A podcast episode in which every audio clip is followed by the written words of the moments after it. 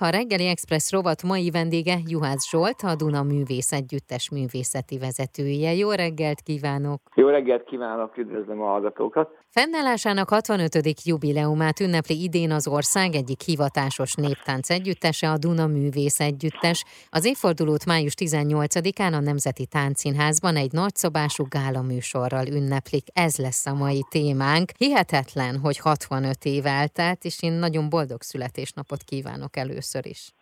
Köszönjük szépen, leginkább az elmúlt 65 év táncosai, művészeti vezetői és különböző egyéb műszakos kollégák, irodai dolgozók nevébe köszönöm meg ezt, hiszen ők azok, akik az együttes gyakorlatilag 65 évig építették, illetve képviselték. Én most őket képviselem.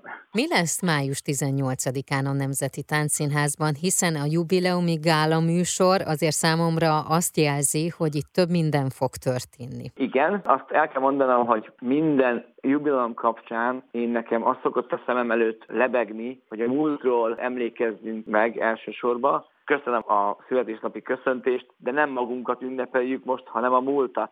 Uh-huh. Ilyenkor adunk tiszteletet azoknak a kollégáknak, akik taposták előttünk az utat gyakorlatilag, mert én azt gondolom, hogy ha ők nem lettek volna, akkor most még nem beszélgetnénk itt a Klasszik Rádióba, nem lenne Duna együttes, uh-huh. és hát ezekből a jelentős korszakokból idézünk meg a Gála műsor keretében emlékeket. Emlékek 65 lett a cím egyébként a műsornak, pontosan ezért, és gyakorlatilag a kezdetektől, természetesen a napjainkig, hiszen azért a mát is érintjük, azt gondolom, hogy a mában leszűrődik a múltunk, az együttes arculata, itt most egyébként a műsorban nagyon jó követhető lesz az, hogy honnan jut el hova egy 65 év alatt egy társulat, mert tényleg a kezdetektől a máig lesznek láthatóak koreográfiák, koreográfia részletek, vagy éppen egy-egy korszakot egy fényképpel vagy egy hangulattal jelenítünk meg, de mindent megpróbáltunk belesülíteni ebbe a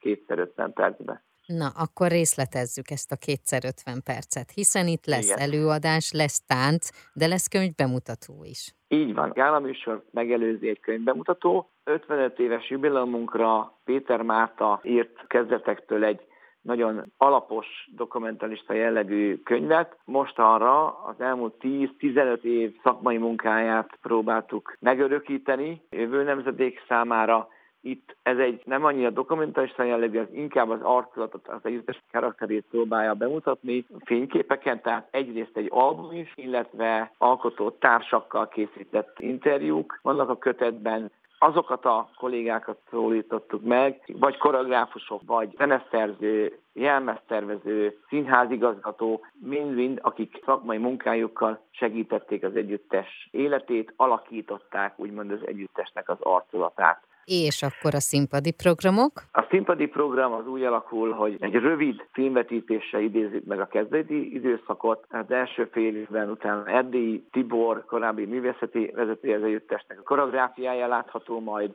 Mosóci Istvánnak lesz egy nagyon emblematikus műve, Mucsi János, aki az egyik legjelentősebb korszakot képviseli, azt gondolom, őtőle lesz egy mű látható. A második félidőben pedig a szintén jubiláló Nemzeti Táncszínház, aki ugye most 20 évet tudhat maga uh-huh. mögött, velük gyakorlatilag folyamatosan együttműködés, folyamatosan mutattunk be előadásokat, minden évben minimum egyet, volt, hogy kettőt is, és ezért feléjük is egy gesztus szerettünk volna nyújtani azáltal, hogy egy montást készítettünk. Ezt egyébként már a Nemzettáncszínház 20 sorozatában már bemutattuk, de most egy picit kibővítve, felújítva ismét megtesszük, hisz az együttesnek is egy fontos állomása, illetve hát a története ott van.